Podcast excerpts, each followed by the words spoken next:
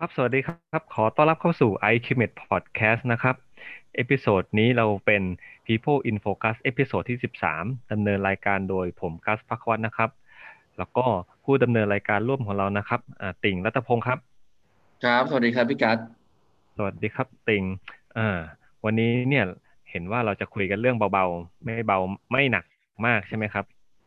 ใช่ครับ วันนี้เราคุยเรื่องเกี่ยวกับการใช้ข้อมูลครับ ในวงการ retail ครับหรือค้าปลีกครับผมแล้วก็อ่าช่วงนี้อ่ารีจจะเทลมีกำลังฮิต ใช่ครับแล้วก็อาจจะมีเหมือนกับว่าเป็นมุมมองของการตลาดแบบออฟไลน์กับออนไลน์ที่มันอยู่ในวงการค้าปลีกด้วยว่าแบบเฮ้ยมันเกิดอะไรขึ้นแล้ว มันมีกระบวนการยังไงที่เราจะเอาแบบพวกสินค้าต่างๆ เข้าไปในแพลตฟอร์มเหล่านี้ครับ ประมาณนั้นอืมผมคิดว่ามันอ่าน่าจะเป็นโอเคอ่าถึงแต่แม้ว่า ครับผมแสดงว่าคนที่ฟังวันนี้เนี่ยน่าจะได้ประโยชน์ เพราะว่าอย่างที่บอกไปคือตอนเนี้ยเราขายของอีคอมเมิร์ซกันเยอะใช่ไหมครับไม่ว่าจะเป็น Shopee Lazada เอ่ยหรือว่าทำ Facebook Live ของตัวเองอย่างเงี้ยนะครับ คิดว่าคนฟังวันนี้เนี่ยจากผู้เชี่ยวชาญของเราเนี่ย น่าจะได้ประโยชน์อย่างยิ่งเลยนะครับ โอเค ไม่เสียเวลา เชิญผู้เชี่ยวชาญของเรานะครับ สวัสดีครับ สวัสดีครับ กอครับ สวัสดีครับ น้องกอ วันนี้น้องกอมาเป็นผู้เชี่ยวชาญของการทำมาร์เก็ตติ้งให้กับ i q m e t Podcast นะครับ ครับผมเชี่ยวชาญครับผมอะน้องกอเดี๋ยวเราเล่าที่มาที่ไปก่อนทำไมถึงรู้เรื่องเรื่องเกี่ยวกับทางการตลาดนี่แหละครับ เอ่อผมประสบการณ์ทำงานนะครับ ก็เป็น buying manager ครับผู้จัดการครับฝ่ายจัดซื้อของที่อืม Tesco Lotus ครับนะครับ ผมก็เออเคยเป็น key account management ครับที่ Shopee นะครับครับก็ผมจะมาเล่าให้ฟังว่าออฟไลน์ออนไลน์เป็นยังไงบ้างอะไรประมาณนี้แล้วกันครับ อ่า ดีเลยแสดงว่านี่คือทำทั้งแบบทั้งอ่าmodern trade ด้วย แล้วก็ยังไปอยู่ยังแพลตฟอร์มอ่าอีคอมเมิร์ซตอนนี้ที่เป็นเจ้าใหญ่ด้วย ใช่ไหมครับใช่อ่า คราวนี้เราเรามาเริ่มกันเลยดีกว่า เราสมมติว่าพี่อยากจะขายของหนึ่งชิ้น สักอะไรเผื่อพี่ทำ Product SME ของพี่อ่าทำแชมพูขึ้นมา ยี่ห้อ IQ Med พี่ควรจะทำไงก่อนดีครับ อ่า สมมุติว่าทำแชมพูใช่ไหมครับ เราอยากจะมาครับขายอะที่โลตัสครับก็ได้ครับ ในการที่เราจะเข้าเริ่มเนี่ยคือสิ่งแรกคือต้องไปหาจัดซื้อนะครับครับผมจัดซื้อคือคนที่คอยเลือกของ คือสังเกตว่าเวลาเดินเราเดินเข้าไปในห้างอะครับ มันจะเป็นแผนกแผนกถูกไหมแผนกนมผงใช่ครับแผนกแชมพูแผนกอะไรเงี้ย แต่ละแผนกครับจะมีคนที่บริหารเขาเรียกบริหารแคตตากรีหรือว่ากลุ่มสินค้า เรียกว่าจัดซื้อนะครับ คอยเลือกว่าเจ้าของนี้ไปขาย ยังไงราคาเท่าไหร่เล่นโปรโมชั่นยังไงนะครับ สมมุติว่าอะเรามีแชมพูหนึ่งขวด เราอยากจะไปเสนอ เราก็เดินไปหาติดต่อจัดซื้อนะครับ สิ่งที่ครับ เราจะต้องเตรียมตัวเลยก็คือหนึ่งเฮ้ยสินค้าของเรามีความแตกต่างอะไร จากที่เขาขายอยู่อืมหรือว่าทำไมเขาถึงต้องเลือกสินค้าเราไปขาย แชมพูมีเป็นมีมียี่ห้อเต็มไปหมดเลยเนาะพูดยี่ห้ออะได้เยไหมอะ เยอะมากเยอะมากได้ได้ได้ได้เออใช่ไหมแบบว่า ยี่ห้อเต็มไปหมดเลย แล้วถ้าเราจะไปขายเรามีจุดขายอะไร ครับผมแตกต่างจากใน shelf ทำไมทำไมเขาโลตัสหรือว่าบิ๊กซีเซเว่นต้องเอาของเราไปขายเขามีของอยู่แล้วนี่ ถ้าของเราไม่ต่าง ไม่ได้ครับแตกต่างมากมันก็ไม่ได้มีประโยชน์ ที่จะเอาไปขายต่อนะครับ อืมนี่คือสิ่งที่เราต้องคิดอันที่หนึ่งอันที่สองคือเราจะช่วยยังไงให้แบบ อย่างที่บอกห้างเขาต้องการเติบโตครับคนที่ดูแล category เขาต้องการที่จะทำให้ category โตขึ้น ของเราเนี่ยไปช่วยเขายังไงได้บ้าง เช่น เฮ้ยของกลุ่มเนี้ย เป็นแชมพูใหม่ที่คุณไม่เคยมีกลุ่มลูกค้ากลุ่มนี้มาก่อนอืมอะสมมติอาจจะเป็นแชมพูยาแบบว่าดีมากๆเลยที่คุณยังไม่เคยขายเลยนะ เนี่ย ถ้าคุณขายเนี่ย มันจะช่วยเพิ่มกลุ่มลูกค้าใหม่ เขาเรียกว่าอ่า gain new buy gain new อ่า buyer คือ gain กลุ่มคนซื้อคนใหม่ หรือว่าช่วยให้เขาอ่าโต category ด้วยการ trade up trade up ก็คือการที่สมมุติว่าเขาซื้อแชมพูขวดละยี่สิบบาท เราบอกว่าโอ้เราเป็นแชมพูพรีเมียมที่ดีมากเลย ครับผม สามารถที่จะขายได้แบบสี่ห้าสิบาท แล้วคนเนี่ยยอมที่จะเพิ่มเงินเพื่อซื้อม อืมอะไรประมาณเข้นี้ใจก็คือเข้าใจอะหนึ่งคิดว่าของเราทำไมเขาต้องเลือกสองเราช่วยเขายังไงได้บ้าง เพื่อที่จะเขาเติบโตคิดถึงอกเขาอกเรา อืมครับผม อ่า ประมาณนี้โอเคครับเสร็จปุ๊บครับพอไปปุ๊บอ่า ถ้าเป็น อ่า ถ้าเราเป็นเจ้าใหม่ ๆ เลยครับเราก็ต้องคุยว่า อ่า เรา อ่า มันจะมีเรื่องของการเปิดหน้าบัญชีกับเขากับครักับผมอ่า เสร็จปุ๊บก็ต้องต่อรองกันว่า ของเราเนี่ยอ่าจะไปยังไงจะไป store ไหนบ้างไปกี่ store อันนี้สำคัญครับมากว่าอืมเขาโอเคกับของเราแล้ว บอกว่าเฮ้ยแชมพูนี่ดี ครับ เอ๊ะแล้วจะไปขายที่ไหนบ้างล่ะอ่าสมมติ อ่าโลตัสโลตัสมันก็จะมีหลายสาขาถูกไหมครับ ทั่วประเทศใช่เนี่ยครับ ใช่ครับโลตัสมีมีใหญ่ ถ้าเห็นอืมถ้าไปเดินใหญ่มีกลางเขาเรียกโลตัสครับตลาดแล้วก็ครับเล็กคือโลตัสเอ็กซ์เพรสครับของผเรามจะไหนหรือจะไปไปวางทั้ง ทั้งสามอันเลย หรือจะไปวางแค่สโตร์ใหญ่ก่อน เพื่อลองลูกค้า อืมสมมุติว่าแชมพูของเราเนี่ย คุยเรียบร้อยเสร็จสับปุ๊บเฮ้ยจะได้ไปอ่าทั้งหมดหนึ่งร้อยสโตร์ใหญ่ ครับ สิ่งที่อาจจะต้องทำร่วมกันคืออะเมื่อไปถึงปุ๊บจะต้องใช้ของเขาเรียกว่าการ forecast หรือว่าการพยากรณ์ว่า ของชิ้นเนี้ย ถ้าไปอยู่เต็มเชลฟ์สมมุติว่าเราได้อ่าแชมพูสองขาสองขาก็คือ หนึ่งเป็นเฟสซิ่งอะฮะ คือเวลาเดินเข้าไปเนี่ยของถ้าเกิด เราไปเดินเชลฟ์มันจะมีของที่วางหนึ่งชิ้นเออวางวางหรือวางสองชิ้นติดกัน ถ้าสมมุติวางสองหน้าก็คือ อ่า ของมันอาจจะขายดีสต็อกไม่พอ จะต้องวางหลาย ๆ ขาหน่อยเขาเรียกขาวางหลาย ๆ ชิ้นอืมแต่ถ้าเกิคดรับของไหนบอกว่าไม่ต้อง ไม่ต้องใช้สต็อกเยอะมาก แล้วเน้นวาไรตี้อาจจะมีแค่ขาเดียวอืก็คือมอาจจะมีแชมพูชิ้นเดียวชิ้นเดียวชิ้นเดียวอะไรเงี้ย อืมฮึอ่า เสร็จปุ๊บอืม ก็ forecast ว่าอะสมมุติว่าเราได้ไปร้อยสโตร์เราตั้งใจว่าถ้าเต็มเชลฟ์เนี่ยจะต้องใช้หนึ่งโหล ก็คืออันที่สองวางสองเฟสซิ่งลึกหกอะเท่ากับว่าล็อตแรกที่เทสโก้จะเปิด สินค้าเข้าไปขายที่ที่ห้างก็คือสิบสองคูณร้อย store ก็คือหนึ่งพันสองร้อย store ฉะนั้นเราต้องเตรียมกำลังนี่คือสิ่งที่สามที่เราต้องคำนึงถึงคือกำลังผลิตของเรา ครับ ครับห้างอะมีเยอะมากมีร้อย store เขาบอกว่า ฉันขอ store ละหนึ่งโหลร้อย store หนึ่งพันสองร้อยขวดคุณทำทันไหมอืม อันนี้คือหลอกแรกครับผมแล้วถ้าไม่ทันล่ะ ถ้าไม่ทันล่ะก็ต้องคุยว่าจะทันเมื่อไหร่จะสามารถ คือมันต้อง forecast อีกอะอันนี้อันหนึ่งก่อนเสร็จปุ๊บ ยอดขายทุก ๆ อาทิตย์ คุณจะสามารถเซิร์ฟเราได้เท่าไหร่ แล้ว forecast ก็คือ คือเรา buyer หรือว่าจัดซื้อเนี่ยจะรู้ว่า เฮ้ยของที่สมมติแชมพูประมาณเนี้ยขายอยู่ประมาณกี่ชิ้นต่ออาทิตย์ ครับ เราอาจจะพยากรณ์ได้คร่าวๆอะ แต่ถ้าเกิดว่ามันขายดีเกินกว่า forecast หรือว่าขายน้อยกว่า อันนี้ก็เป็นอีกเรื่องหนึ่งแต่ สมมุติว่าเขาบอกว่า เฮ้ย อาทิตย์หนึงอะ น่าจะขายได้ประมาณพันชิ้นนะครัฉะบนั้นถ้าเกิดว่าเราจะขายเทสโก้โ t ตัสระยะยาว หรือมบิ๊กซีหรืออะไรเงี้ย ถ้าคุณจะต้องเตรียมสต็อกหนึ่งเดือนถึงสองเดือนอือฮึเผื่อไว้เนี่ย กำลังผลิตคุณต้องมีพออืมฮึทั้ง first order ก็คือเพื่อให้เต็มเชลฟ์และการพยุง เพราะว่าของมันขายไปเรื่อยๆเทสโก้ก็จะเปิดเข้ามาเรื่อยๆ เพื่อที่จะอ่าให้เติมในเชลฟ์ให้เต็มถูกไหมฮะนี่คือสิ่งที่เราต้องคำนึง ถ้าถามว่าถ้าไม่พอล่ะอืมฮึอันนั้นก็จะเราคนที่จะซื้อเองก็ต้อง consider แล้วหมายถึงว่าจะซื้อเองก็ต้อง consider แล้วว่า เอ้ยทำไมคุณมีกำลังผลิตไม่พอแล้วคุณพร้อมไหมแล้วคุณพร้อมเมื่อไหร่คุณค่อยมาดีกว่าอืม เพราะว่าถ้าไม่พร้อมกลายเป็นว่า พื้นที่ทุกทุกทุกพื้นที่ในเชลฟ์เป็นทอง ทุกทุกใช่พื้นที่จัดการขาย ถ้าของของครับคุณไม่ได้วางอยู่แล้วคนจะต้องมาซื้อแล้วไม่เจอ นั่นคือการจัดการขาย ครับ เข้าใจเข้าใจเข้าใจ อ่าหนึ่งก็คือ เอ๊ะของคุณต่างยังไงใช่ไหมครับสองก็คืครัอบว่าช่วยให้ร้านค้าเขาเติบโตยังไงสามครับกำลังพอหรือเปล่า แต่มันดูเหมือนแบบว่าพวกรายเล็กอย่างเงี้ยครับ มันก็ยากเหมือนกันนะแบบ คืออาจจะเคยเราอาจจะคิดของดีได้ เพื่อที่จะให้พอ ครับอาจจะต้องคำนวณอาจจะไม่ต้องใหญ่มากแต่ว่าอะสมมติพันขวดเนี้ยมันพอทำได้ มันไม่ได้มากครับ ครับหรืออาจจะคุยว่าเฮ้ยเราขอ pilot store ได้ไหมขอเป็นสโตร์สามสิบสโตร์แรก เพราะว่ากำลังครับผลิตอะไรเราขอไปลองขายก่อน หรืออะไรอย่างเงี้ย อาจจะต้องเจรจาต่อรอง ซึ่งการอืมเจรจาเนี่ยมันก็จะมี แล้วแต่คุยเลยแล้วแต่แผนกด้วยอะไรอย่างนี้ครับอืมจะไม่ลงดีเทลแล้วกันเรื่องของอ่ากำกำไรมาจิ้นต่าง ๆ มันจะต้องอันนี้เป็นขั้นตอน negotiate แหละโอเคโอเคแล้วอย่างหนึ่งคือแบบสมมติเราเพิ่งคิดขึ้นมาใหม่ได้การตลาดเราก็ลูกค้าเราก็ยังไม่รู้จักนี่แบบ เขาจะมั่นใจได้ไงว่าของชิ้นนี้จะลูกค้าจะซื้อเพราะว่าลูกค้าไม่รู้จักดีแต่ไม่รู้จักอย่างนี้ก็ก็ยากเหมือนกันนี่ครับ ก็จริง ๆ ส่วนใหญ่ที่เข้ามาถึงตรงนี้ได้ส่วนใหญ่ ก็จะควรจะมีพร้อมในระดับหนึ่งแล้ว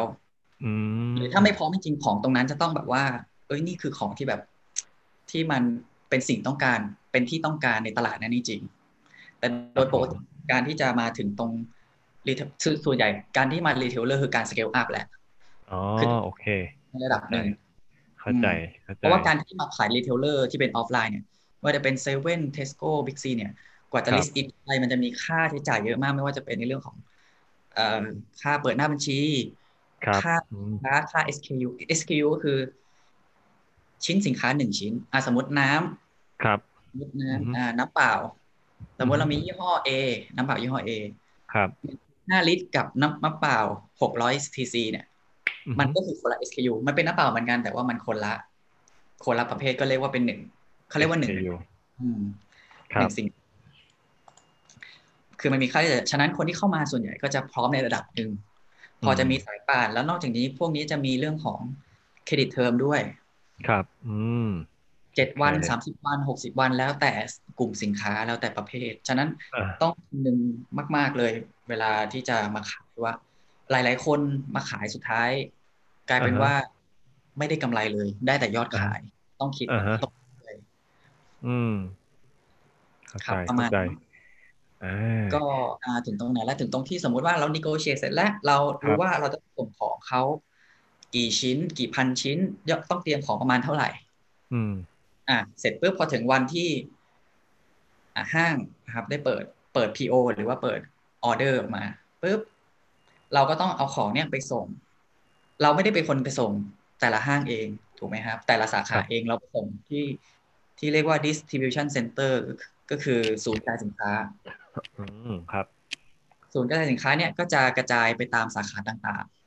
อ่าฮะครับๆถึงตรงนั้นเนี่ยพอรถก็จะออกจาก DC ไปที่ตัวของอ่าสาขาต่างๆ สาขาต่างๆก็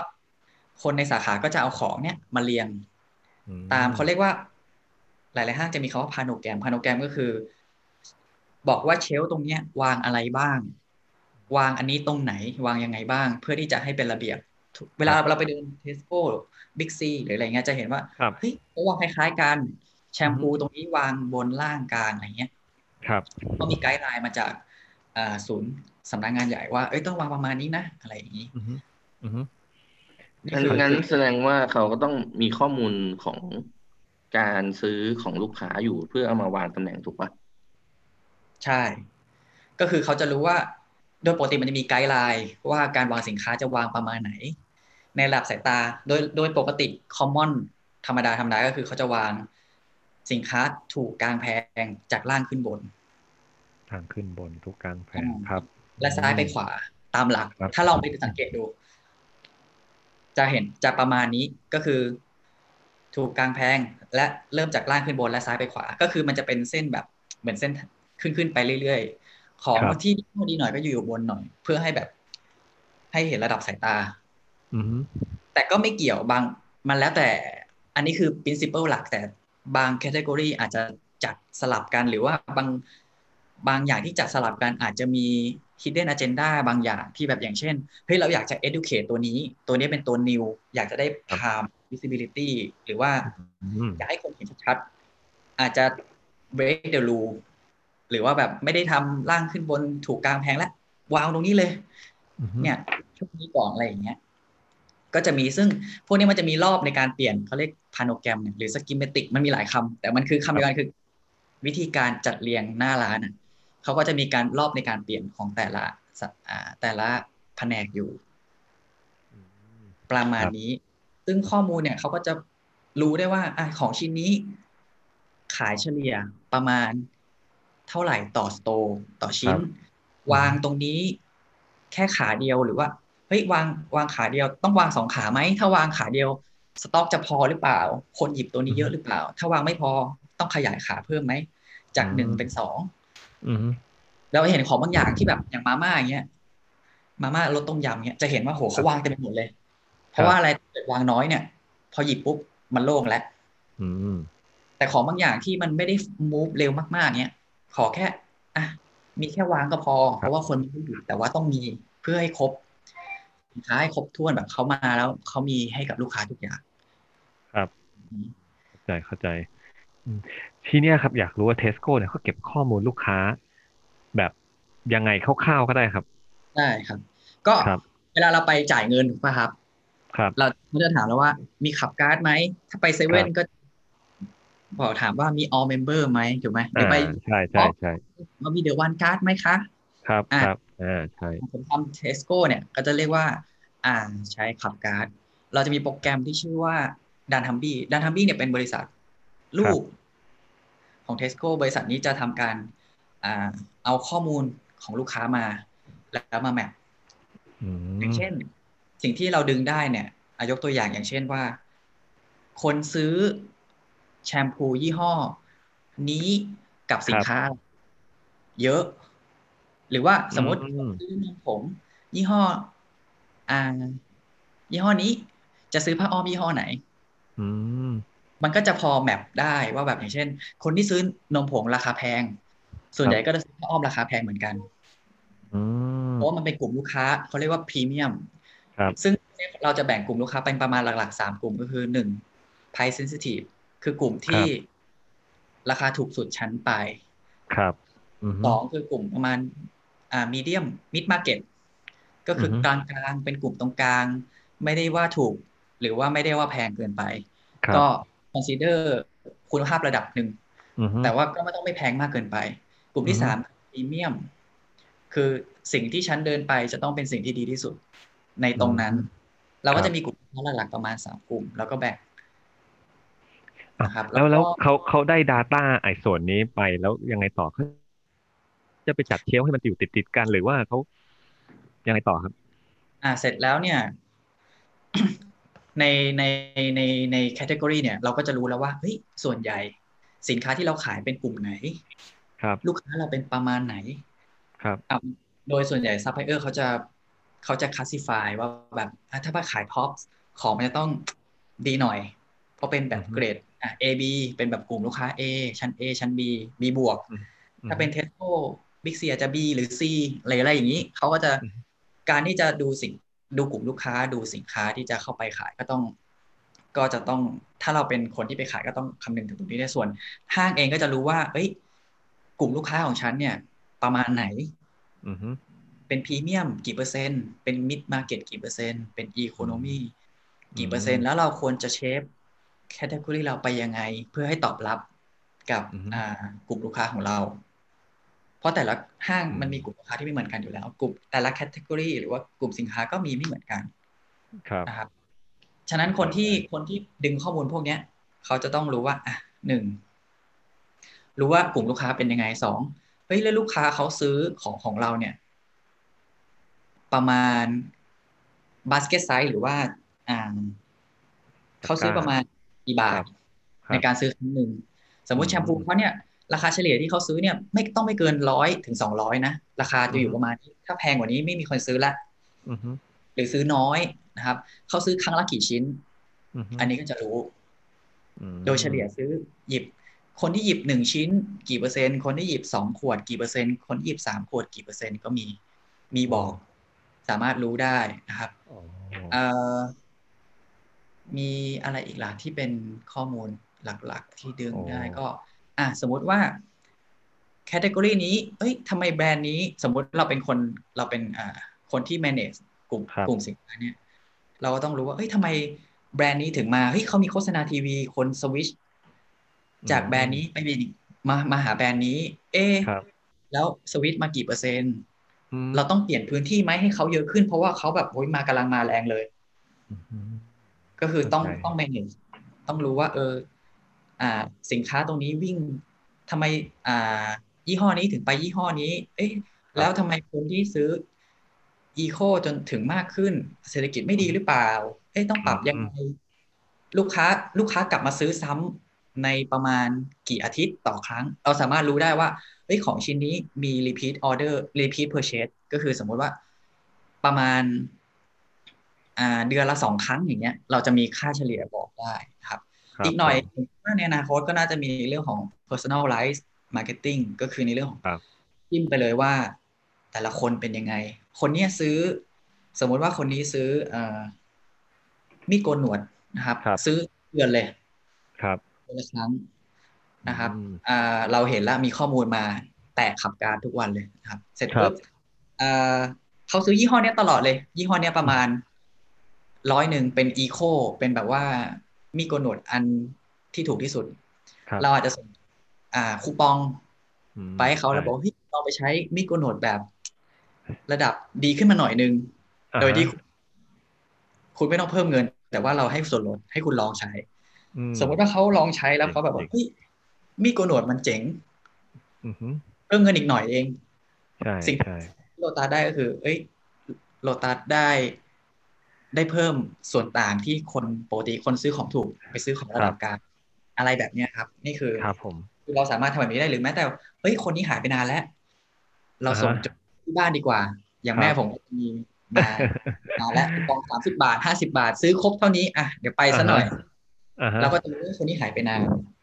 โอ้เข้าใจอะไรประมณนี้เข้าใจขึ้นเยอะเลยเข้าใจขึ้นเยอะเลย เรื่องเอ๊ะพี่ก็สงสัยว่าเฮ้ยเราเก็บ Data ไปแล้วยังไงต่อ อันนี้แบบ สงสัยนิดนึงสงสัยมานานแล้วว่า เคยเห็นแบบในโทรทัศน์นะครับมีการทำ heat wave อ่าโทษที wave heat map ของการเดินเส้นทางของลูกค้า อันนี้มันมีการทำจริงๆไหมครับ อืม เคยเห็นเขาทำอยู่ จริง ๆ จริง ๆ พวกนี้มันจะมี มันจะมีเขาเรียกว่าเอาไปปรับปรุงจริง ๆ มันมีทำอยู่ตลอดครับ แต่ว่าคือผมไม่ได้อินโวอยู่ตรงนั้น แต่ว่าถามว่ามีทำไหมมี แล้วก็แล้วก็ส่วนใหญ่เนี่ย ไม่ได้ทำแค่นั้น คือ มันจะมีเรื่องของว่า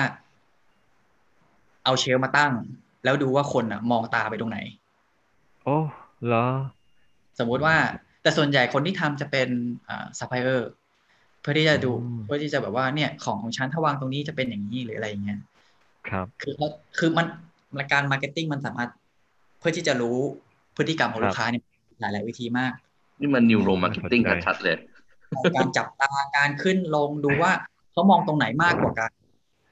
อะไรอย่างเงี้ยครับ มีมีทำครับในฮีเว็บก็มีทำสุดยอดสุดยอดจริงๆมีหลายชอบที่มีหลาย tech ที่ที่เขาเอามาลองใช้อย่างเช่นเมื่อก่อนมีอยู่ช่วงหนึ่งเขาทำ beacon beacon ก็คือที่เป็นบลูทูธแล้วเดินเข้าไปแล้วก็จะแบบ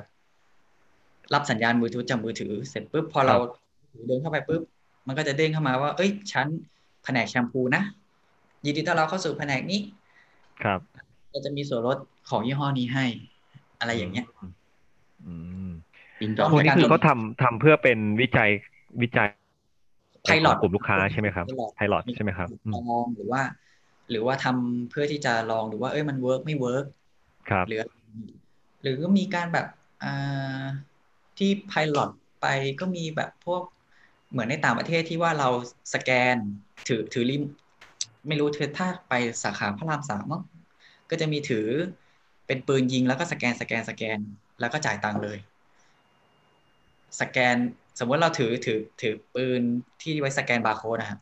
ครับ แล้วก็เดินไปแผนกนี้เราจะซื้อของนี้เราก็ยิงปุ๊บแล้วเราก็เอาของใส่ ใส่ตะกร้าอืมยิงปุ๊บเราของใส่ตะกร้าเสร็จปุ๊บก็เดินออกไปแคชเชียร์แล้วก็จ่ายเงินแล้วก็จบ ไม่จำเป็นต้องครับมานั่งเสียเวลาอะไรอย่างเงี้ยครับ อืม เข้าใจเข้าใจ คือมันจะได้ไม่ต้องมาต่อคิวถูกไหมครับ ใช่อืมใช่อืมเออเข้าใจได้นะ คือ pain point ของพวกอ่าเทสโก้โลตัสอะไรพวกนี้ก็คือคนยาวตอนแบบช่วงลดราคาช่วงสิ้นวอ่าสิ้นเดือนอย่างนี้ ใช่อืมครับเรื่อง heat map นิดนึงครับ ก็คือ เวลาเราเดินห้างเนี่ยจะเห็นว่าเขาจะมีการจัดเขาเรียก layer ก็คือเฮ้ยเดินไปเวลาเข้าไป อันแรกจะต้องเจออะไรก่อน ส่วนใหญ่ทุกๆ ส่วนใหญ่เลยก็จะเจออ่าพวกที่เป็นแล้วแต่นะครับ แต่ว่า common ก็คือส่วนใหญ่จะเจอพวกอาหารสดด้านซ้ายด้านขวา แล้วแต่ครับทางครับ แล้วก็จะอือฮึเป็นพวกของใช้ของอะไรก็จะไล่รวมไปไล่ไล่อือฮึไล่ไล่ไปอะไรเงี้ยเขาจะมี pattern ว่าเออคน อยากให้คนเดินประมาณนี้ อย่างเช่นผมเคยทำแผนกเสื้อผ้าครับเคยเคยทำเกี่ยวกับการวาง layer อือฮึฉะนั้น ถ้าเราไปเดินแผนกเสื้อผ้าครับจะเห็นว่าชุดที่สวยที่สุดจะต้องอยู่หน้าสุดก่อนอือฮึเป็นแบบเป็นแบบว่า เอ้ย ฉันต้องเดินมาดูหน่อย ชุดชั้นในจะต้องอยู่ข้างในนะ เพราะอะไรคนคนก็จะอายที่จะมาจับมาดูมาลองนะครับ ชุดกีฬาต้องอยู่ประมาณนี้ ชุด ชุดนอนยังอยู่ประมาณนี้ เวลาเราไปเดิน มันมันมี pattern ของมันรองเท้าอยู่ตรงนี้อะไรเงี้ยครับ มันไม่ได้มาแบบทุกอย่างมันมันเกิดจากการคิดหมดเลยว่า ของต้องวางตรงไหนวางยังไงอืม แล้วก็ปรับไปเรื่อยๆปรับไปเรื่อยๆ มันก็จะมีโปรเจกต์หลาย ๆ อย่าง เช่นอ่าลองปรับ store นี้เปลี่ยนอย่างนี้ shelf อย่างนั้น อะไรอย่างเงี้ยครับ ครับผม คือเหมือนแบบใช้ marketing เยอะมากแล้วใช้อยู่ตลอดเวลาสำหรับ ถ้าเราเดินเป็น retail แบบนี้ คนที่ไปซื้อของเฉยๆอะก็จะแบบไม่ได้ไม่ได้รู้สึกอะไรแต่ว่าคนที่เคยทำงานครับอีกจะรู้ว่าโหก็มันจะมาวางตรงนี้กว่า ของจะต้องมาวางอย่างนี้หรือว่าเขาจะจัดอย่างเงี้ย มันมีเหตุผลหมดเลย ครับ ว่าทำไมต้องวางอย่างนี้ทำไมสินค้านี้ถึงได้ขายทำไมสินค้านี้ถึงไม่ได้ขายอะไรอย่างเงี้ยครับ ครับรู้รู้สึกเหมือนตัวเราเป็น Data ยังไงไม่รู้ โอเค โอเค อันนี้อันนี้อ่า move จากออฟไลน์บ้างมาเป็นออนไลน์บ้าง อ่าดังคือเดี๋ยวนี้เราก็ออนไลน์ซะเยอะเนาะอ่าถ้าใช่เป็นของที่ไม่สด อย่างนี้ช้อปปี้ลาซาด้าครับผมเป็นยังไงบ้างครับ ถ้าเราจะขายของผ่านทางช anel นี้ อย่างช้อปปี้ลาซาด้าก็คือ เราก็ทำเริ่มขายได้เลยอะผมแนะนำอย่างหนึ่งคือ เริ่มทำได้เลย ตั้งร้านเองเลยเพราะว่าอืมอ่า ไม่แน่ใจตอนสมัยที่ผมทำเนี่ยทุกอย่างฟรีหมดเลย เมื่อปีคสรัอบงปีที่แล้วช่วงนั้นเป็นอืมช่วงที่อืมผมผมนิยามพวกนี้แล้วกันผมนิยามว่าช้อปปี้ลาซาด้าคือตลาด ตลาดตลาดหนึ่งครับที่ตอนแรกๆยังไม่มีคนมาขายอืมแล้ว ช้อปปี้ลาซาด้าบอกว่าเฮ้ยฉันมีตลาดนะ คุณเข้ามาขายสิ เดี๋ยวฉันให้ขายฟรีครับ แถมช่วยคุณลดราคาด้วย อ่าอืงมงผมว่า จะเห็นว่าทำไมราคาบางอย่างถึงได้ถูกกว่าออฟไลน์ ครับสมมติว่าแชมพูเดียวกันเลยแชมพูขวดละสองร้อยในช้อปปี้ขายแค่ร้อยแปดสิบอ่าอืมครับซึ่งจริงๆมันน่าแปลกใจตรงที่ว่า เอ๊ะทำไมมันถึงถูกกว่า อืมบางอย่างบางอย่าง คือในช่วงนั้นเขาอาจจะมีในเรื่องของการที่จะช้อปปี้ให้ส่วนลดพิเศษ ครับที่เราเราตั้งขายสองร้อยแหละ แต่เขาอาจจะช่วยเรา subsidize อืมยี่สิบาททำให้ของครับมันดูถูกกว่าที่อื่น เพื่อให้ดึงคนเข้ามา เหมือนสมมติเราเปิดตลาดตลาดหนึ่งใช่ไหมฮะครับแล้วเราก็เอาแผงหมูปิ้ง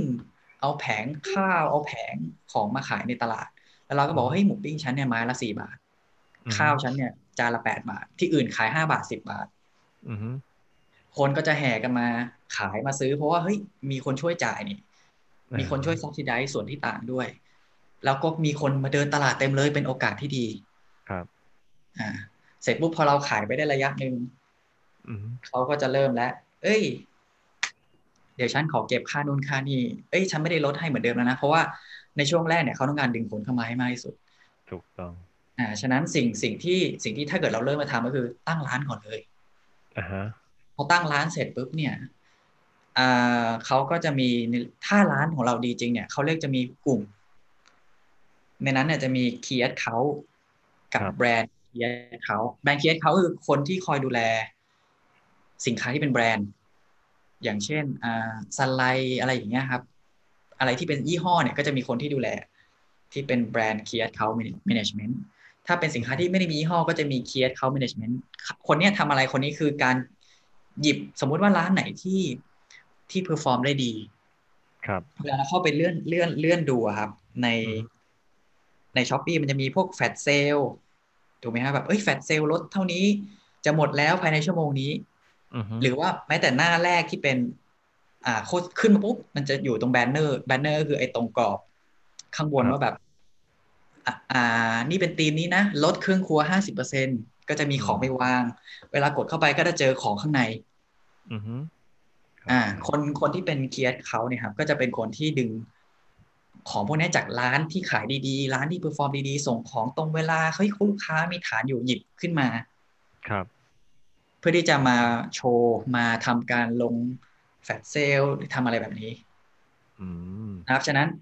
หลักๆ ถ้าเกิดสมมติว่าเราต้องการจะต้องการจะ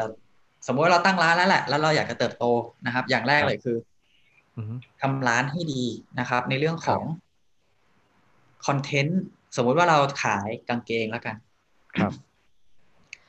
รายละเอียดสินค้ามีครบกางเกงสีอะไรขาสั้นสั้นแบบไหนนะครับ ครับฟิตยังไง ใช่ไหมมีไซส์อะไรให้เลือกบ้างนะครับอืมเขียนให้ครบรูปหน้าหลังอืม แบแบบให้ครบชัดเจนราคาที่แบบไม่ได้เวอร์กันไปด้วยความครับที่ช้อปปี้เรากดแล้วเรารู้ราคาไปหมดเลย ของเหมือนกันเนี่ยเราเห็นเลยสิบอืมยี่สิบสามสิบมันขายแบบว่าโหเราเช็คราคาได้หมดเลย ฉะนั้นราคาเราก็ต้องไม่ได้แพงแล้วก็ไม่ได้แพงมากจนเกินไป ครับ สต็อกที่ต้องมี ไม่ใช่ว่ากดปุ๊บเจอรูปแต่ไม่มีของให้เรากดนะเราจะเจอประจำแบบว่าเฮ้ยหมดสินค้าหมดแล้วอ้าวอืมแต่ฉันอยากจะซื้อไม่มีอือฮึ ซึ่งสต็อกเนี่ยมันเป็นสิ่งที่ระบบหรือว่าคนขายเนี่ยต้องไปปรับเองว่าเอ้ย คุณมีของในร้านเท่าไหร่แล้วคุณก็ปรับสต็อกให้ตรงหน้าร้านครับมันจะเป็น manual ซะส่วนใหญ่ มันจะไม่เหมือนกับอ่าเราไปขายออฟไลน์ที่ว่า เอ้ย เดี๋ยวจะมีสินค้าอ่าเขาจะเปิดออเดอร์มานะ ครับอืมแล้วก็ forecast ว่าเขาจะเปิดออเดอร์มาประมาณเท่าไหร่ แต่ว่าอันนี้คือเหมือนร้านเราเองเราจะเห็นยอดขายเองตลอด แล้วเราต้องเตรียมสินค้า เพราะว่ามันคือการที่ Shopee เป็นแค่ตัวกลาง เราเป็นครับคนทำเองแต่ว่าเราขายในตลาดที่เรียกว่า Shopeeแค่นั้นเองเข้าเข้าใจเข้าใจอือืมดูเหมือนว่าแพลตฟอร์มออนไลน์เนี่ย ถ้าพี่เป็นคนขายของเนี่ย มันก็แข่งกันที่ราคาซะเยอะถูกไหมครับ คือถ้าของมันไม่แตกต่างของมันใกล้เคียงกัน ใช่ไหมครับ เพราะว่า เออมันเหมือนว่าเอ้ยเราต้องเซตราคาที่ถ้าจะขายให้ถูกกว่าเพื่อนเราประมาณนั้นอย่างใช่นี้ไหมครับบอกว่าแผนกที่ผมทำคือแผนกเครื่องเขียนเนาะ ครับ มันมีปากกาสียี่ห้อหนึ่งครับเป็นจากเกาหลี อันเนี้ยเป็นปากกาที่ขาย หลาย ๆ เจ้าขายเหมือนกัน ขายราคาไม่เท่ากันด้วยอืมบางเจ้าขายแท่งละสิบบาท บางเจ้าขายแท่งละสิบเอ็ดบาท บางเจ้าขายแท่งละสิบสองบาทอืมไม่ใช่ว่าแท่งคนที่ขายสิบบาทจะขายดีที่สุดนะอืมบางทีเขาคนที่ขายสิบบาทสิบสองบาทเขาอาจจะมีค่าใช้จ่ายแฝงอย่างเช่นเขาทำสิบบาทไม่ได้เพราะว่าเขาต้องเอาสองบาทไปทำ marketing เช่นเขาไปครับลงโฆษณาใน Facebook อืมทำให้คนเข้ามาหาร้านเขาแล้วซื้อกับร้านเขาครับ หรือว่าเขาไปทำในเรื่องของ paid ad อ่าใน Shopee Lazada มี paid ad ด้วยนะ เหมือนกับในเรื่องของของ Google เลย ครับ เวลาเรากดใน Google ปุ๊บขึ้นมาอันแรก อะ Shopee Lazada ก็มี ครับอืสมมติเราปากกาสีกดปุ๊บอ้าวเฮ้ยขึ้นมาอันแรกเลย เพราะเราจ่ายค่าโฆษณา แต่คนครับจะซื้อไม่รู้แต่ว่ามันได้ขึ้น ซึ่งก็ต้องไป bid wording เอ่อ bid wording อีกว่าเฮ้ยมันราคาเท่าไหร่ คุ้มไหมที่จะซื้อ เราควรจะซื้อ wording ประมาณไหน ไม่ใช่ซื้อสมมติขายปากกากูซื้ออะไรปากกากดปุ๊บโอ้โหปากกาเต็มไปหมดเลย เอ๊ะหรือต้องทรง specific ไปหน่อยเพื่อให้เจอเราพอดีอะไรเงี้ยอาจจะต้องดูนิดหนึ่งตรงนี้ด้วยอืมนะครับก็จะบอกว่าราคาอาจจะไม่ใช่ทั้งหมดนะครับครับ การที่ทำยอดขายนี่ในการขายออนไลน์ได้เนี่ยมันมีในเรื่องของ อ่าวิวคือคือเรามีคีย์หลักประมาณ อ่า สองอย่างก็คือในเรื่องของ visibility หรือวิวก็คือครับอ่าการที่คนเข้ามาดู แค่แค่เลื่อน แค่เลื่อนนะครับ หรือว่าคลิกเข้ามาดูก็คือก็คือจะมีพวกค r i ทีเรียอยู่ ว่าวิวกี่วิวคลิกกี่คลิกครับ แล้วก็ conversion rate ก็คือเฮ้ยเขาดูแล้วเขาคลิกแล้ว จากหนึ่งสมมติร้อยคลิกซื้อสองครั้งอืมแสดงว่า conversion rate ก็คือสองเปอร์เซ็นก็คือโอ้ คลิกต้องร้อยครั้งถึงจะได้คนซื้อมาสองคนอืมอ่า มันก็จะเป็นสมการง่ายๆก็คือ visibility หรือ view คูณกับพวก conversion rate ก็จะเป็นยอดขาย ครับผม คุณเห็นสินค้า คนคลิกเข้ามาดู คนอือฮึตัดสินใจซื้อเป็นยอดขาย อืมอืมเข้าใจฉะนั้นครับเข้าใจ มันก็ไม่ได้มีแค่ในเรื่องของราคาอย่างเดียว ถ้าคุณถูก ใช่ไหม แต่ว่าครับคุณเองคนไม่เห็น อืม หรือว่าทำไม่ได้คุณดูโอ้คอมเมนต์ไม่ดีเลยอะคุณส่งของไม่ตรงเวลาถูกปะอ่าอ่าอืมอีกร้านหนึงโอ้คอมเมนต์เต็มเลยเด้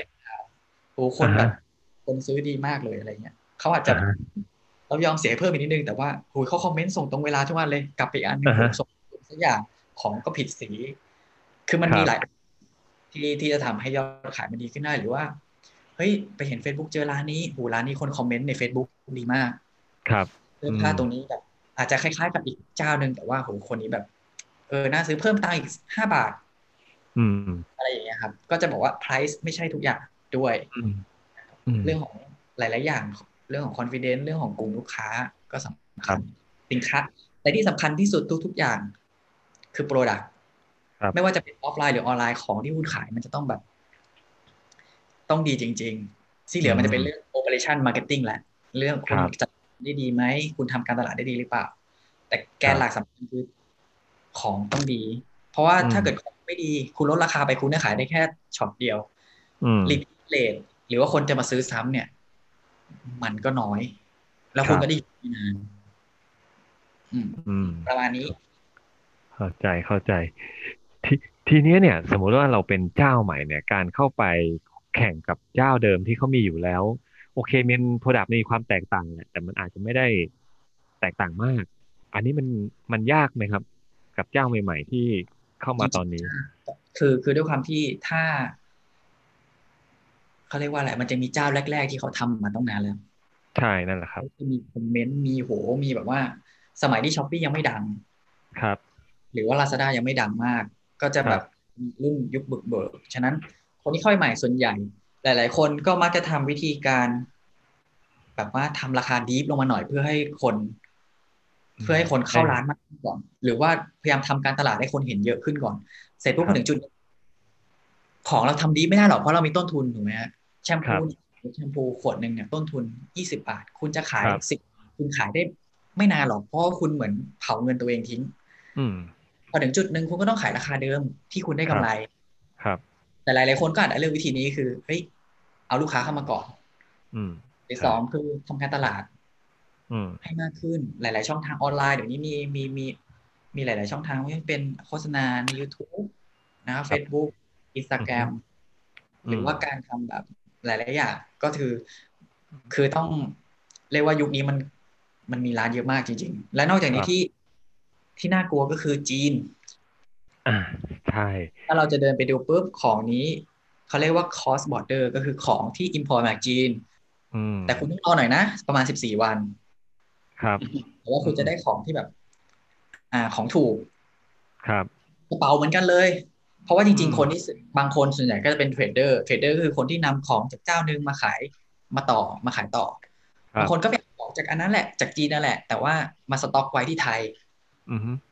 บางคนอะสมมติขายกระเป๋า ใส่โน้ตบุ๊กนะฮะครั บบางคนเนี่ยอ่าขายอยู่ใบละพันนะครับอืมพอรับมาก็ต้องเผื่อกำไรไปบ้าง ส่งครับได้ภายในวันนี้เลยเพราะมีสต็อก ไอจีนอืมบอกว่าเฮ้ยฉันก็ขายเหมือนกันฉันขายอยู่เจ็ดร้อยอืมแต่ว่าคุณรอสิบสี่วันนะอืมยี่ห้อเดียวกันเลยถูกป่ะเพราะว่าเทรดเดอร์ใช่ก็คเป็รันบคนจีนแต่คุณรอสิบสี่วัน คุณรอได้คุณก็ซื้อเจ็ดร้อยถ้าคุณรอไม่ได้คุณก็ซื้อแต่อีกหน่อยถ้าสมมุติจีนเขามี warehouse ที่นี่ล่ะอืมอันนี้ก็อันตรายเหมือนกันครับ ว่าแบบของจะเป็นยังไง ฉะนั้น ถ้าอย่างที่บอกว่าคำแนะนำที่สุดในการขายก็คือว่าเริ่มทำเลยอืเริ่มลองตลาด เริ่มลองราคา เริ่มลองเปลี่ยน ร้านของเราคือด้วยความที่ร้านหน้าร้านมันดิ้นได้มันแต่งได้นะครับ แบบว่าครับเอารูปขึ้นเอาใส่คูปองนู่นนี่นั่นมันทำได้ ถ้าลองศึกษาดู อืม อืม แล้วค่อยๆเริ่ม อ่า สะสมลูกค้า ค่อยๆเริ่มสะสมคอมเมนต์สะสมคะแนนอ่าฮะ อะไรแบบนี้อ่าเข้าใจมีความ คือตอนนี้เราได้ยินว่าคนเนี่ย move ไปออนไลน์มาก ๆ คราวนี้ถามความเห็นนะครับ ออฟไลน์เนี่ยจะกระทบเยอะไหมครับ อืมอ่าผมอยู่ตอนนี้ผมทำงานเป็นเอ่ออยู่ฝั่งซัพพลายเออร์เนาะผมไม่ได้อยู่ retail แล้วครับบริษัทผมมียอดขายออนไลน์และออฟไลน์อยู่ที่ประมาณเก้าสิบสิบบวกลบ เก้าสิบคือเก้าสิบคือออฟไลน์สิบคือออนไลน์อ๋อก็ยังแต่หลายมีๆบเยริอะษัทเนาะใหญ่ๆเช่น Liver Unilever หรือ P&G เท่าที่เคยได้ยินครันะบอันนี้ไม่ไม่ไม่ชัวร์ข้อมูลเหมือนกัน ยังอยู่ครับที่ประผมมาณดิจิตเดียว คือไม่ครับถึงสองอืมฉะนั้นจะบอกว่าในออนไลน์ในไทยยังมีโอกาสเติบโตอยู่ แต่ก็ครับยังไม่ได้ใหญ่มากอืครับมแล้วก็ถามว่าคนสวิชไปซื้อจากออฟไลน์ไปซื้อออนไลน์ เยอะไหมอืมก็ก็มีส่วนยิ่งโควิด ก็เข้ามาช่วยครับให้การคนเปลี่ยนมากขึ้น แต่ว่าสุดท้ายแล้ว ถ้าถ้าเรามองมุมมองเราที่เป็นคน สมมติว่าเราเป็นซัพพลายเออร์เราก็ต้อง ทั้งสองครับช่องใช่ขายหมดทั้งออนไลน์ใช่ไหมอ่าครับอืมถ้าเราเป็นคนที่เป็น retailer เป็นเทสโก้ครับเป็นอะไรอย่างนี้ ก็ต้องคำนึงถึงออนไลน์ ว่าเราจะอืม balance ยังไง อย่างเทสโก้ก็จะมีเทสโก้ออนไลน์ คุณสั่งครับเว็บก็ได้ เดี๋ยวเราอืมไปส่ง อ่าอืมเพื่อที่จะ manage เขาเรียก O2O หรือว่า offline to online คือครับประสบผมการณ์เรียนก็คือคุณจะซื้อหน้าร้านก็ได้ คุณจะซื้อในออนไลน์ก็ได้นะครับ หรือออนไลน์เองก็จะต้องอ่า consider คอยดึงเขาเรียก new buyer อืมซึ่งเป็น KPI สำคัญเลยนะว่าแบบครับคนที่คนเราจะเห็นเวลาเราเข้าไปในแพลตฟอร์มจะเห็น ลูกค้าใหม่ลดลดอ่าอะไรนะใช่ลดพันลดร้อยเอาแล้วลูกค้าเก่าล่ะ เพราะว่าเขาโจทย์เขาคือต้องการดึงคนใหม่ ๆ เข้ามาครันั่บนคือเป็นใช่สำคัญของออนไลน์ฉะนั้นอยู่ที่ว่าเราอยู่ขาไหน แล้วเราต้องคำนึงถึงอะไรครับงั้นถ้าเกิดคุณทำงานอยู่ในretailer คุณต้องมองแบบหนึ่งคุณทำงานในออฟไลน์ออนไลน์ คุณต้องมองแบบหนึ่งคุณเป็นซัพพลายเออร์ที่จะไปขาย คุณต้อง balance ทั้งสอง port ครับ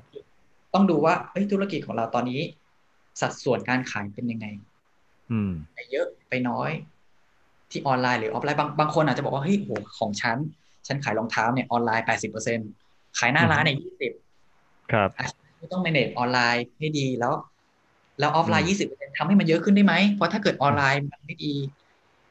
มันก็แย่เหมือนกันนะ อาจจะห้าสิบห้าสิบไหมถ้า manage ได้ดี ครับอะไรผมอยู่ที่ว่าคุณจะจัดการช่องทางการขายคุณยังไง แต่อย่างที่บอกอย่างที่ผมบอกว่า ตอนนี้อ่าเจ้าใหญ่ๆที่เป็นสินค้าอุปโภคบริโภคเนี่ยออนไลน์เปอร์เซ็นต์ออนไลน์ ยอดขายออนไลน์ยังไม่ได้ใหญ่มาก ฉะนั้นมันมีโอกาสโตอยู่พอสมควรนะครับอืมแต่ว่ากลับมาที่คำถามว่า เอ้ย มันเป็นยังไงออนไลน์เริ่มมา ก็เริ่มมาครับ แล้วพฤติกรรมก็เริ่มเปลี่ยนแต่ออฟไลน์เองก็ยัง คือคุณก็ยังเดินเข้าห้างอยู่ ไปครับกินข้าวไปทำอะไรอย่างนี้ ก็คือเป็น เป็นช่องทางที่เราก็ต้อง consider ด้วยเหมือนกัน อืม เข้าใจเข้าใจ โอเค อ่า ติ่งมีอะไรถามเพิ่มไหมครับอ่ามีคำถามเกี่ยวกับในออนไลน์อะส่วนใหญ่อะจะมี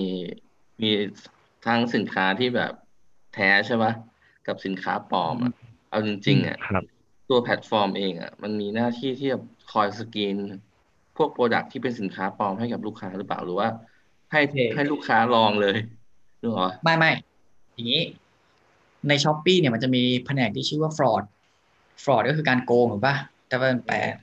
ก็คือเขาคนเนี้ยก็จะคอยรับเรื่องต่างๆ ว่า เอ้ย คนเนี้ยเอารูปขโมยรูปฉันไปขายนะบางคนไม่ได้ถ่ายรูปเองด้วยนะอืเอารูปมจากอีกร้านนึงมาขายอ่ามี หรือโอ้ขายโค้ชแต่แบบราคาโค้ชใบละสามพันเหลือสามร้อยอย่างเงี้ยเออเออเออก็จะมีก็จะมีแผนกที่คอยสกรีนอยู่ แต่ถามว่าสกรีนทันไหม ไม่ทันบางทีก็ไม่ทันก็มีหลุด แต่สิ่งหนึ่งคือ Shopee มันเป็นแพลตฟอร์มที่เราจ่ายเงินไปแล้วเงิน มันไปค้างอยู่ที่ Shopee ไงอืมอ๋อมันยังไม่โอเคกดของไปที่คนผู้ผู้ขาย ถ้าคุณไม่ได้ตก ไม่ได้กด สมมติเราซื้อของใช่ป่ะเฮ้ย ถ้าคุณยังไม่ได้รับของเงินจะไม่ถูกไปคุณเงินเนี่ย จะไม่ได้ถูกโอนไปจาก Shopee ไปให้ผู้ขาย อืมคุณสามารถบอกได้ว่า ฉันขอคืนสินค้าเพราะสินค้าคุณเนี่ยโอ้โหนู่นนี่นั่น อะไรอย่างเงี้ย คือคือด้วยความที่มันมี safety ระดับหนึ่งด้วยความที่ Shopee เงินมันจะไหลจาก Shopee แล้วไปกองไว้ก่อน ครับ ถ้าลูกค้าได้รับของแล้วกดรับปุ๊บเงินถึงจะโอนจาก Shopee ไปให้ผู้ขายอืมฉะนั้นในนี้ที่ระดับหนึ่งที่ว่าเฮ้ยถ้าเกิดได้ของปลอมสมมตินะ สมมติขายโค้ชราคาสามพันแล้วซื้อไปแล้วแบบเชี่ยแม่งไม่มีการ์ดไม่มีอะไรเลยอ่าเรากดครับคืนนะแต่เราต้องให้เหตุผลว่า เฮ้ยนี่คือของปลอมจริงอ่าๆฮจะส่งคืนกันยังไง อันนี้ก็ไปคุยกันต่อ ครับอืแล้วก็จะมีมีแผนกพวกอ่า call center คอยรับเรื่อง แล้วก็จะคุยยังไงแต่ส่วนใหญ่ก็คือ ถ้าถ้ามันมีปัญหาจริงก็จะคืนเงินให้ลูกค้าก่อน ครับ แล้วก็ไป manage คนขายทีหลังว่าเฮ้ยทำไมยูขายแบบนี้อะไรเงี้ยคือคือด้วยความที่การที่มีตัวกลางมันก็มั่นใจระดับหนึ่งเลยว่า ถ้าฉันไม่กดคุณก็ไม่ได้เงินนะท่านั้นถ้าคุณส่งของไม่ดีมาให้ คุณก็ไม่หวังว่าคุณจะได้เงินเลยไม่ต้องหวังเลยอะไรเงี้ยเออแต่ถามว่ามีแผนกไหมมี มีทุกอันเลยแผนกพวกเนี้ย แบบเขาพยายามล็อกไว้หมดเลยว่า การตั้งชื่อ แล้วก็ที่สำคัญออนไลน์ขายยาไม่ได้นะเว้ยค่ะใช่ใช่ใช่อันนี้ไปเสิร์ชดูกไม่ฎมีหยามายดมกฎหมายไปเสิร์ชดูพวกพวกยายาดมไม่มีนะ ครับขายไม่ได้ ก็จะมีแผนกเนี้ยคอยคอยเช็ค คอยดูสินค้าต้องห้าม สินค้าที่เป็นแบรนด์ที่เป็นแบบว่าอือฮึแท้ไม่แท้ ที่แบบได้รับการแจ้งมารวมไปถึงการที่แบบว่า ขโมยรูปขโมยนู่นนี่นั่นทำชื่อก๊อปปี้เหมือนกันเป๊ะอะไรอย่างเงี้ยโอ้มีมีทุกรูปแบบเลยเขาเรียกก็เลยเรียกแผนกฟรอดคือแผนกไว้จับจับอ่าเขาเรียกเซลเลอร์ หรือผู้ขายที่แบบทำตัวไม่ดี บางคนเนี่ยทำร้านขึ้นมา เพื่อที่จะเอาแต้มบัตรเครดิตก็มี เออ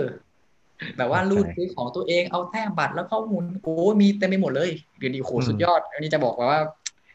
คนไทยนี่สุดยอดไม่แพ้ชาติใดในโลกเยี่ยมเยี่ยมแต่มันก็ได้มีคนคอยเออก็ไว้ใจได้ระดับหนึ่งเลยแหละ เยี่ยมเลยครับคลายข้อสงสัยให้กับพี่หลายจุดเลย แล้วก็การใช้ข้อมูล อืม น่าสนใจมากจริงๆทั้งแบบว่าใน retail แล้วก็ในออนไลน์เดี๋ยวนี้อืม แต่ก็นะในอนาคตอาจจะอีกสักปีหนึ่งคุยกันใหม่ อาจจะได้ข้อมูลอะไรเพิ่มว่าโอ้เดี๋ยวนี้เขามีการปรับเปลี่ยนโมเดลมากขึ้น อืม ก็ถ้าไปดูตอนนี้ Shopee เท่าที่ดูงบการเงิน ปีที่แล้วหรือสองปีก็ยังติดลบประมาณห้าพันล้าน เยอะมากเพราะเขาเพราะเขาใช้เพราะเขาใช้เงินไปรับลดราคาการทำการตลาดการจ้างพรีเซนเตอครับแต่ว่าครับตอนนี้เขาสะสม transaction ก็คืออืม ถ้าวันหนึ่งที่สมมุติว่าอะสมมุติตอนนี้เขามี transaction อยู่ล้าน transaction ต่อวันครับ ครับเขาซื้อกด transaction ก็คือการที่มีคำสั่งซื้อมาล้านครั้ง ครับ ถ้าวันหนึ่งเขาบอกว่าเฮ้ยฉันจะเก็บ ไม่รู้ตอนนี้เริ่มหรือยัง ถ้าอือฮึฉันจะเก็บ transaction ละบาท ครับที่ได้เงินวันละล้านเลยนะ อืมแป๊เข้าใจแป๊บเองก็ได้คืนแล้ว ฉะนั้นใช่นักลงทุนต้องมองตรงนี้นะครับอ่าฮะอ่าฮะเรื่อง scale up ที่แบบ ฉะนั้นมูลค่าตอนเนี้ย ถ้าเป็นหุ้นถ้าไปดูหุ้น Sea ครับบอกก็จะเห็นว่าโห ตอนนี้คนที่อยู่สมัยผมอยู่เนี่ย หุ้นหลักสิบบาท ตอนนี้น่าจะหลักร้อยแล้วอะ หลายเด้งแล้วอะ ถ้าเกิดบางคนอยู่นานๆ เป็นแบบผู้บริหารมีหุ้นนี่น่าจะรวยแล้วล่ะ ครับ เข้าใจได้เข้าใจได้โอเคโอเค โอเคโอเค ขอบคุณมากนะครับ น้องกอแหมวันนี้ได้ข้อมูลเพียบเลยน่าสนใจมาก วันนี้เราแบบเจาะลึกประสบการณ์ในการทำงานของน้องกอทั้งออฟไลน์และออนไลน์เนาะ ครับผม ได้ครับ โอเคปิงมีอะไรเสริมไหมครับ ก่อนที่เราจะลาจากกันไป ไม่มีครับ เพราะว่าน่าจะครบทุกอย่างแล้วสำหรับข้อมูลน่าได้เยี่ยมเยี่ยมเยี่ยมโอเคครับ ผมแล้ววันไหนเรามาเจอกันอีกนะครับ ได้ครับ ขอบคุณครับผมขอบคุณนะครับ สวัสดีครับ สวัสดีครับ